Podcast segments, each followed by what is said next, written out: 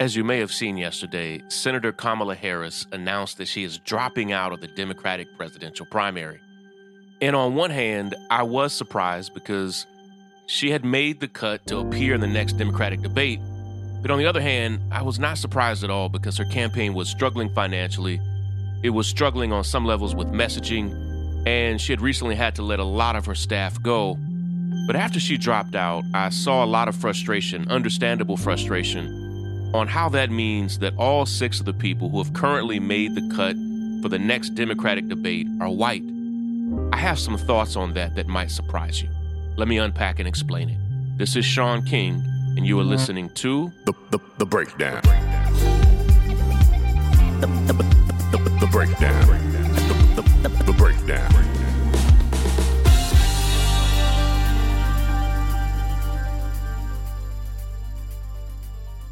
About two years ago, I did an interview, I think with Politico, about Senator Kamala Harris. And it was rumored at that time that she was considering running for president. And after I did the interview, I actually got a lot of progressives who were frustrated with what I said.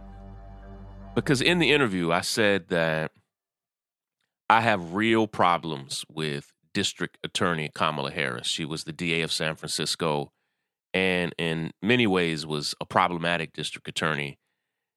But I said that when she was the district attorney of San Francisco, we didn't have the same standards and norms that we have today. And a lot of people were frustrated with me because I said that I thought that a lot of people were trying to apply, you know, 2019 standards on a 2010 district attorney. And it's just true that when she was a district attorney, she was seen as rather progressive at the time.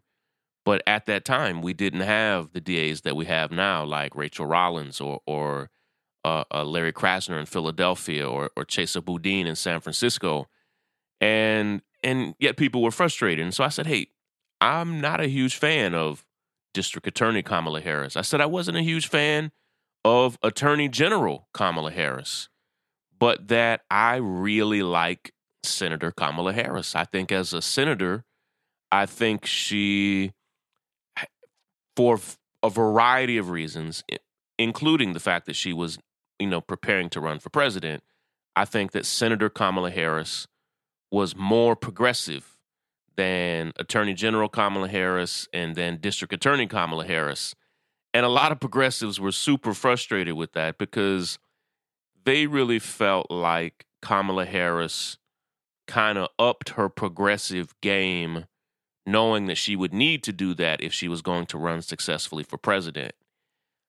I think some of that is true. I also think the offices are very different, and I think the time is very different. 2019 and 2020, people feel like they don't have the same restraints. And uh, I, I want to opine for just a couple minutes on the struggles, and I have written and studied about this the struggles of black women in politics and how they don't get to play by the same rules particularly as white men in politics and, and let me let me explain it i remember when uh, Stacey Abrams first announced that she was running for governor of Georgia. And a lot of people that live in Georgia, including many of my close friends, were like, hold, hold on, Shaun. before you endorse Stacey Abrams, uh, she's not super progressive, man. She's not super progressive on these 10 issues. And here are some votes that she made that you should be concerned about. And Shaun, I don't think she is exactly who you think she is. First off, I've known Stacey Abrams for 20 years. She's exactly who I think she is. And what they didn't understand, uh, let me even go 30,000 feet above the issue. It's really easy to say who you'd be if you were a politician. like, it's super easy to say, if I was in office, or even for you to just imagine, if I was in office, I would do A, B, C, D, and E. Well, you're not in office. And so you really don't know who you'd be once you were there. But here's what they were doing with Stacey, and I'm going to circle back to Kamala in just a second because I think it's illustrative of who she had to be to become Senator Kamala Harris.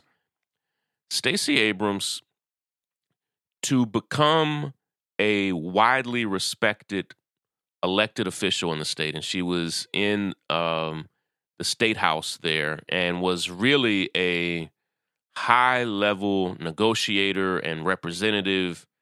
And she was known, Stacey Abrams, in Georgia, and I lived in Georgia for almost my entire adult life.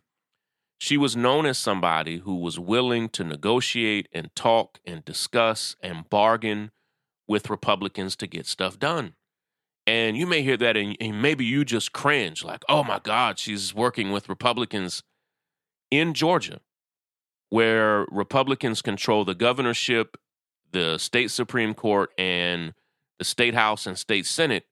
If you don't negotiate with Republicans, you won't get a damn thing done.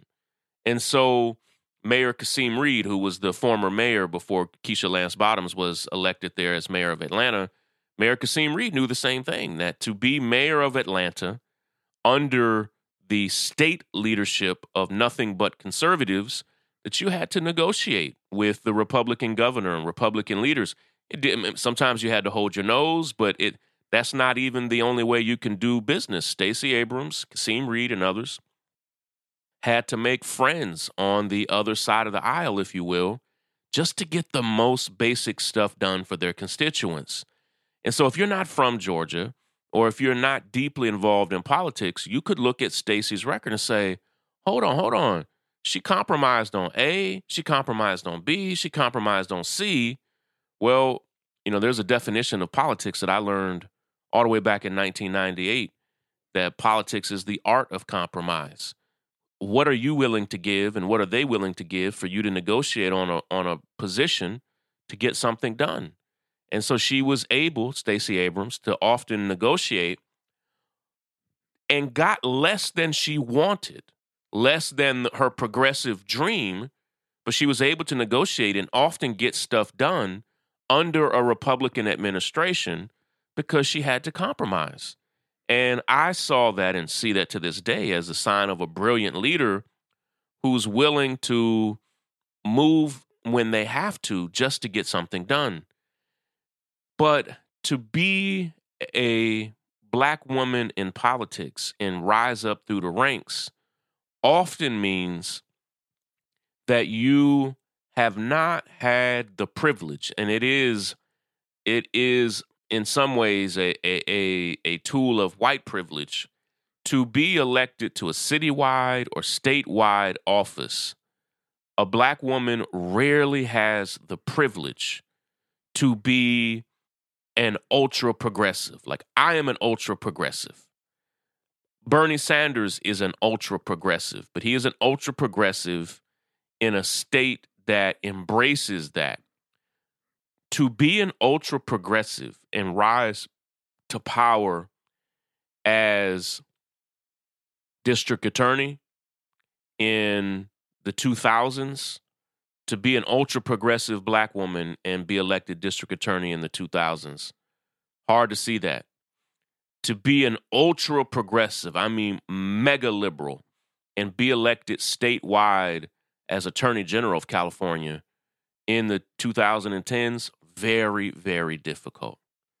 And to be elected, and here's the thing California is, is progressive, but to win statewide office as the Attorney General of California and be a hippie, a super progress, a crazy progressive, to be able to to do that and be elected to statewide office in the entire state of California, it's very difficult to be Attorney General, to be United States Senator.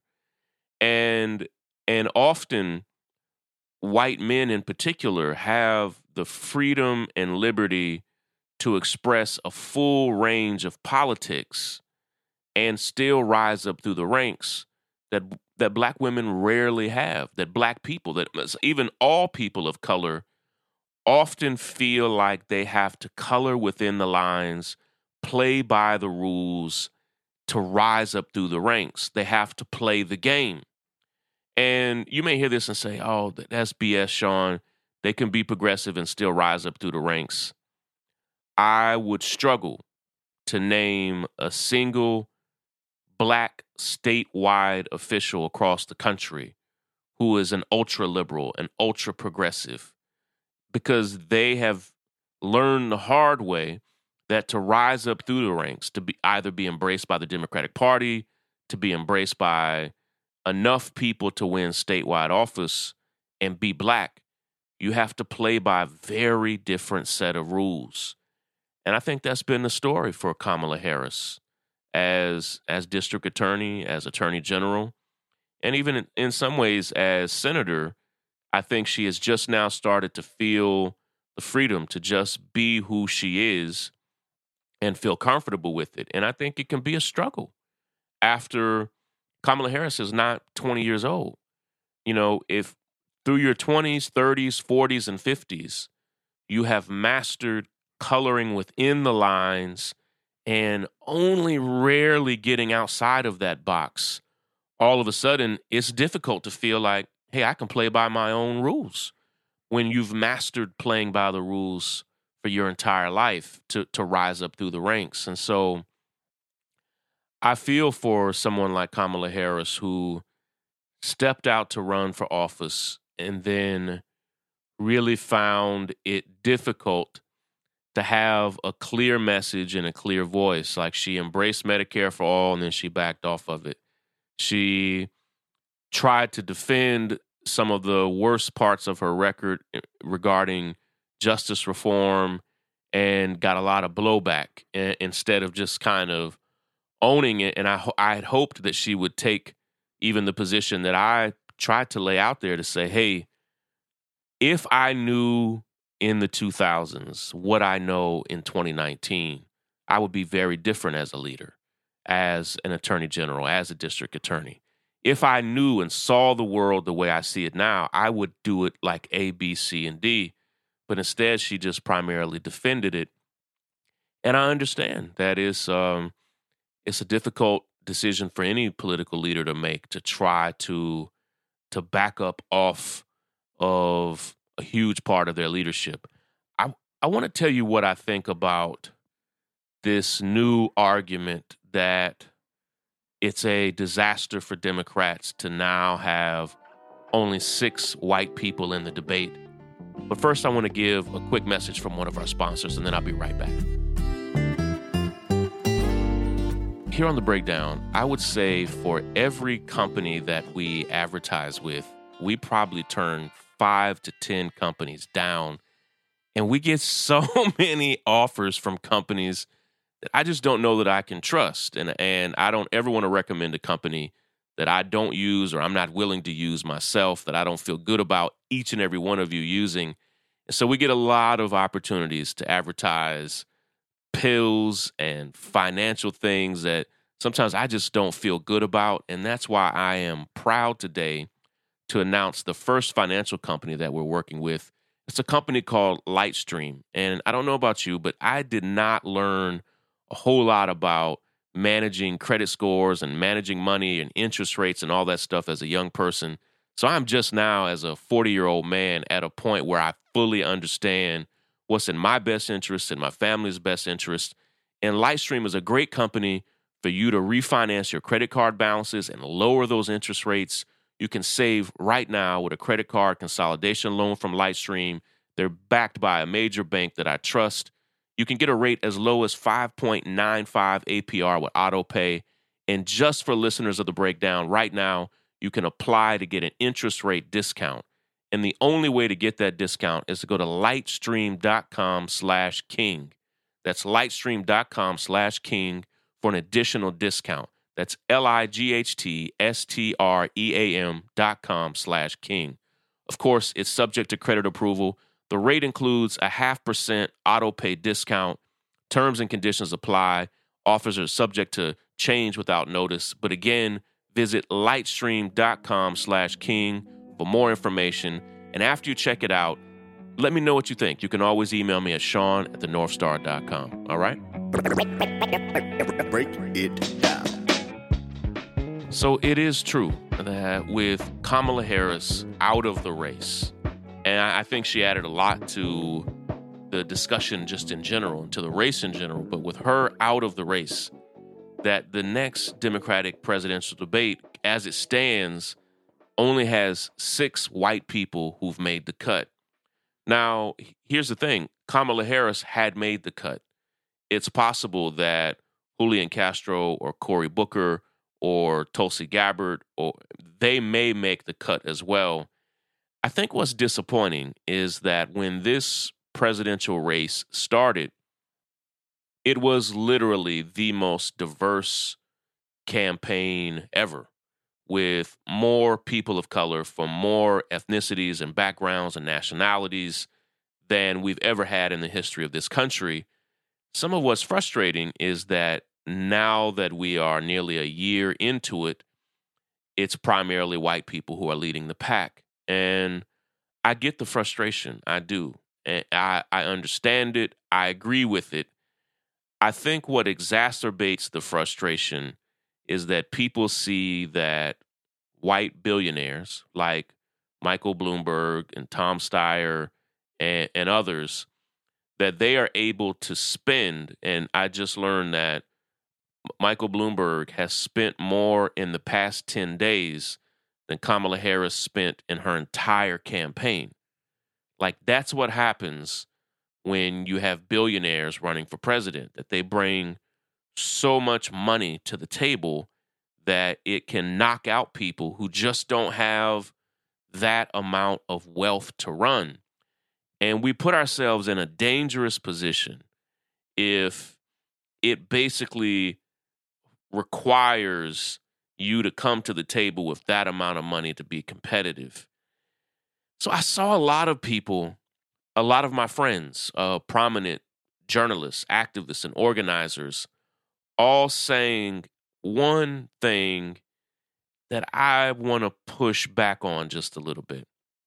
The, the tweets that I saw went something like this I wasn't supporting Kamala, but, and then they would express some frustration with her being out of the race and the race primarily now being uh, a collection of six six white people at the top. I have to I have to start back at the beginning of it. It was primarily people who did not support her saying I didn't support Kamala or Kamala is not my preferred candidate, but Kamala Harris uh, you know, many people said that she received unfair treatment, uh, unfair criticism. I I would really have to look at the data to understand that. Like I, I thought some of her record on issues of of criminal justice and the like deserved pushback, but I kept seeing people over and over again saying I did not support her. But the truth of the matter is, Kamala Harris dropped out because not enough people were supporting her. And again, I saw friend after friend after friend just saying they didn't support her, but they still wanted her in the race. And that's not how that's not how elections go. It requires them to have a certain amount of support. And if you wanted to see her in the race, back her, support her, campaign for her, defend her, go, you know, go to bat for her. And that's what it takes. And you know, I'm actually I would call myself personal friends with Cory Booker. He and I know each other. We, you know, I respect him a great deal.